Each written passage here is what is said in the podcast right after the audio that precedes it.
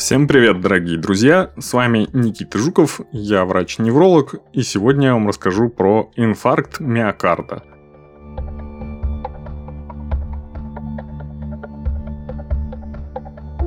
Ранее я вам уже рассказывал про разницу между инфарктом и инсультом. Напомню, инсультом называется повреждение головного мозга, в первую очередь. Инсульт может быть и в других местах, но это тонкости терминологии. А инфаркт в первую очередь имеет отношение к инфаркту миокарда, то есть повреждению сердца. В общем-то, в общественном сознании он широко известен как сердечный приступ. Это возникает при снижении или полном прекращении притока крови к коронарным артериям сердца – и недостатку поступления кислорода, что приводит к повреждению сердечной мышцы. Наиболее распространенным симптомом является боль в груди или дискомфорт, который может отдавать в плечо, в руку, в спину, в шею или даже челюсть. Часто он возникает в центре или левой стороне груди и длится более нескольких минут. Дискомфорт может иногда напоминать даже изжогу, Другие симптомы могут включать одышку, тошноту, чувство потери сознания, холодный пот или чувство усталости. Около трети людей имеют нетипичные симптомы, а женщины чаще всего не испытывают боли в груди. Вместо этого у них болит шея, рука или они чувствуют общую усталость и слабость. Среди людей старше 75 лет около 5% перенесли инфаркт миокарда с минимальными симптомами или без них вообще, и часто могут даже не знать про перенесенный инфаркт. Инфаркт может вызвать сердечную недостаточность, нарушение ритма сердца, кардиогенный шок или просто остановку сердца, поэтому он смертельно опасен. Большинство инфарктов миокарда происходит из-за заболевания коронарных артерий. Это артерии, которые питают само сердце кровью. Да, несмотря на то, что сердце это большой насос, который перекачивает кровь, он не берет кровь, которую перекачивает. Она доставляется в сердечную мышцу по отдельным коронарным артериям.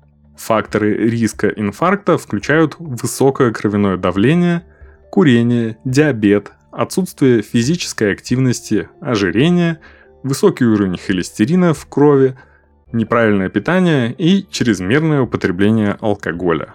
В основе инфаркта миокарда обычно лежит полная закупорка коронарной артерии в результате разрыва атеросклеротической бляшки. Реже причиной является спазм этих коронарных артерий, который вызывается, например, кокаином или сильным эмоциональным стрессом. Также это называется синдром Такацуба или синдром разбитого сердца, а также сильным холодом. Для диагностики может быть полезен целый ряд тестов. В первую очередь электрокардиограмма, ЭКГ, но могут помочь еще анализ крови и коронарная ангиография, которая показывает, собственно, сами сосуды и то, как по ним течет кровь. ЭКГ, которая представляет собой запись электрической активности сердца, может подтвердить инфаркт с подъемом СТ, если он присутствует, или без этого подъема. Это достаточно важный показатель распространенности поражения сердца. Лечение инфаркта миокарда зависит от прошедшего времени. Аспирин – подходящее немедленное лечение при подозрении на инфаркт миокарда. Нитроглицерин или опиоиды вроде морфина, могут быть использованы для облегчения боли в груди, однако они не улучшают общие результаты, то есть не влияют на то, выживет человек или нет, и насколько распространенным будет повреждение сердца в итоге. Дополнительный кислород в виде кислородной маски рекомендуется тем, у кого низкий уровень кислорода или одышка. Это в случае обширных инфарктов – когда уже начинает страдать сама функция сердца. При инфаркте с подъемом СТ лечение направлено на восстановление кровотока к сердцу и включает черезкожное коронарное вмешательство, при котором через артерию вводится катетер, проводится к коронарной артерии сердца, и просвет артерии раздвигается, и туда устанавливается стенд. Либо проводится тромболизис, при котором закупорка артерии устраняется путем разжижения самого тромба. Людям с инфарктом миокарда без подъема СТ часто назначают разжижающий кровь гепарин, а в случае высокого риска дополнительно проводят ту же черезкожную коронарную операцию. Людям с закупоркой нескольких коронарных артерий и диабетом может быть рекомендована операция шунтирования коронарных артерий. Очень известная операция – аортокоронарное шунтирование. В массах оно достаточно распространено. После инфаркта миокарда обычно рекомендуется изменение образа жизни, а также длительное лечение аспирином, бета-блокаторами и статинами – это крайне важно, поскольку каждый повторный инфаркт будет все более тяжелым и опасным.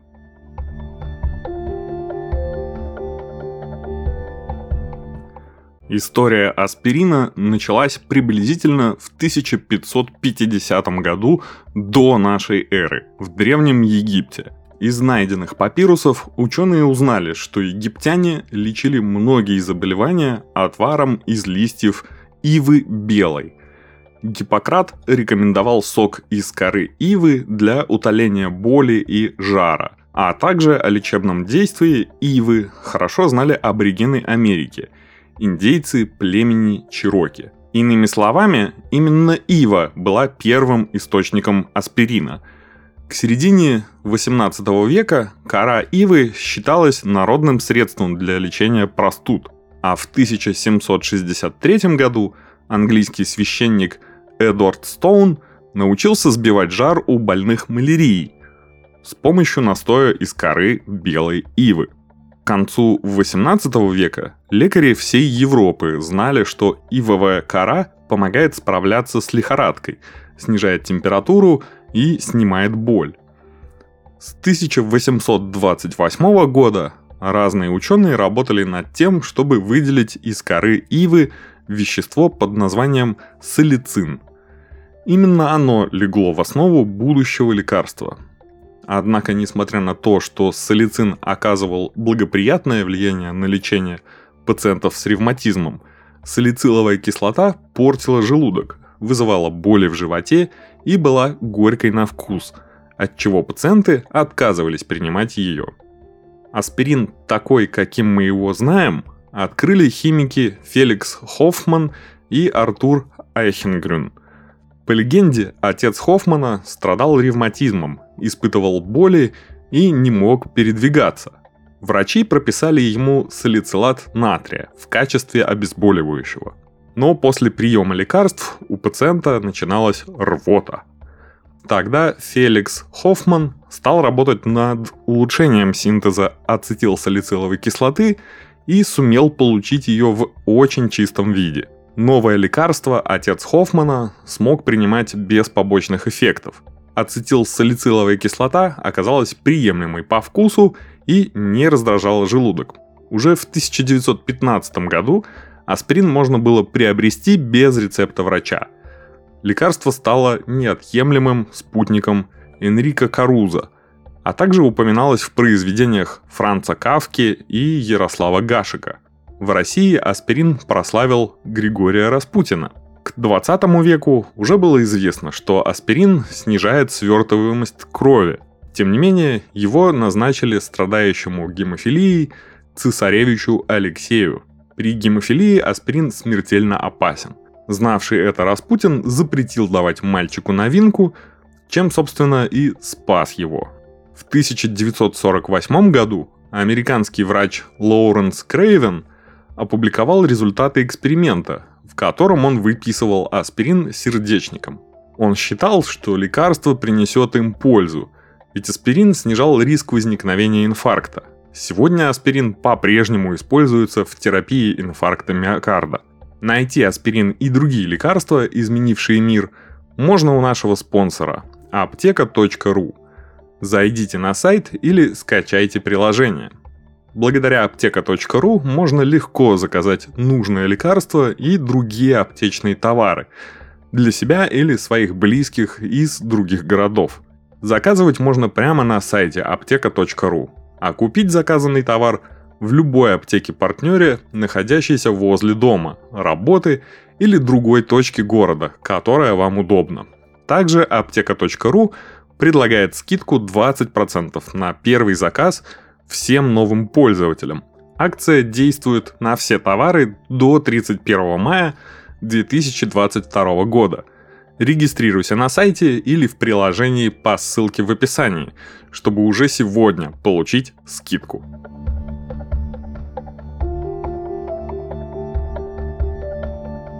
Боль в груди является одним из наиболее распространенных симптомов острого инфаркта миокарда и часто описывается как ощущение стеснения, распирания или сдавливания. Боль чаще всего отдает в левую руку, но может также отдавать в нижнюю челюсть, шею, правую руку, спину и верхнюю часть живота. Боль, наиболее указывающая на острый инфаркт миокарда, с самым высоким коэффициентом вероятности – это боль, которая отдает в правую руку и плечо.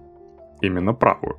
Боль, связанная с инфарктом, обычно распространенная, не меняется в зависимости от положения тела и длится больше 20 минут. Она может быть описана как давящая, стягивающая, ножеподобная, рвущая, жгучая. Все эти ощущения проявляются и при других заболеваниях она может ощущаться как необъяснимая тревога, а само ощущение именно боли может вообще отсутствовать. Симптом Левина, при котором человек локализует боль в груди, сжимая один или оба кулака над грудиной, классически считался прогностическим для сердечной боли в груди. Хотя исследования показали, что он имеет низкую ценность для прогноза. Как правило, боль в груди из-за ишемии будь то нестабильная стенокардия или инфаркт миокарда, уменьшается при использовании нитроглицерина. Но это не может использоваться для диагностики, потому что нитроглицерин может также облегчать боль в груди, возникающие по причинам, не связанным с сердцем. Тихие инфаркты миокарда могут происходить вообще без каких-либо симптомов. Такие случаи могут быть обнаружены позже на электрокардиограммах, при случайном анализе ферментов крови или при вскрытии уже после смерти человека. Такие немые инфаркты миокарда составляют от 22 до 64% всех инфарктов и чаще встречаются у пожилых людей, у людей с сахарным диабетом и после пересадки сердца. У людей с диабетом в качестве возможных объяснений отсутствия симптомов называются различия в болевом пороге – вегетативная нейропатия и психологические факторы. А при пересадке сердца донорское сердце не полностью подключается к нервной системе пациента, поэтому в принципе не может передать адекватно болевые сигналы. Наиболее распространенными факторами риска инфаркта миокарда являются пожилой возраст, активное курение, высокое кровяное давление, сахарный диабет, уровень общего холестерина и липопротеинов высокой плотности. Многие факторы риска инфаркта миокарда являются общими с ишемической болезнью сердца, основной причиной инфаркта миокарда. А другие факторы риска включают мужской пол, низкий уровень физической активности, семейный анамнез, ожирение и злоупотребление алкоголем. Факторы риска заболевания миокарда часто включаются в шкалу стратификации факторов риска, такую как фрамингемская шкала риска. В любом возрасте мужчины больше подвержены риску развития сердечно-сосудистых заболеваний, в том числе инфаркт, чем женщины.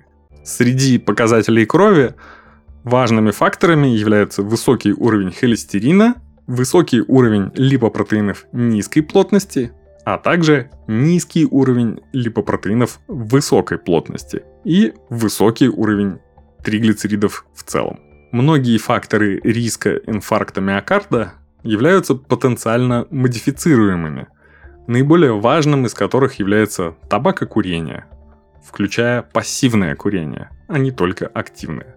Курение является причиной около 36%, а ожирение 20% случаев ишемической болезни сердца, которая в итоге может перерасти в инфаркт миокарда. недостаток же физической активности связан примерно с 7-12% случаев. Прогноз после инфаркта миокарда сильно варьируется в зависимости от степени и локализации поражения сердечной мышцы, а также от развития и лечения осложнений. Прогноз сильно ухудшается с возрастом и социальной изоляцией. Без лечения около четверти людей, пострадавших от инфаркта миокарда, умирают в течение нескольких минут и около 40% в течение первого месяца. Заболеваемость и смертность от инфаркта миокарда с годами улучшились благодаря более раннему и качественному лечению. Да, инфаркт это достаточно распространенная штука в нашем мире – так же как и сам инсульт. И это в целом считаются болезни цивилизации. Потому что в менее развитых странах люди все еще погибают от инфекций. А если вы живете в относительно неплохих условиях, то вы, скорее всего, либо доживете до своей онкологии, либо доживете до инфаркта или инсульта. В более благоприятных случаях, возможно, вы доживете до естественного старения и смерти от старости. Такая причина тоже есть. В общем, желаю вам поддерживать все тот же здоровый образ жизни. Как видите, из темы в тему он не меняется. И желаю избежать инфаркта миокарда. Всего хорошего, до новых встреч!